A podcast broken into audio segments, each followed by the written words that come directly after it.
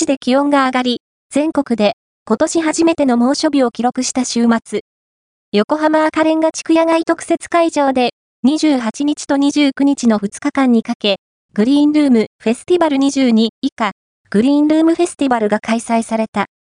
2005年にスタートし、今年17回目の開催を迎えた大規模カルチャーフェスティバルの様子をお伝えする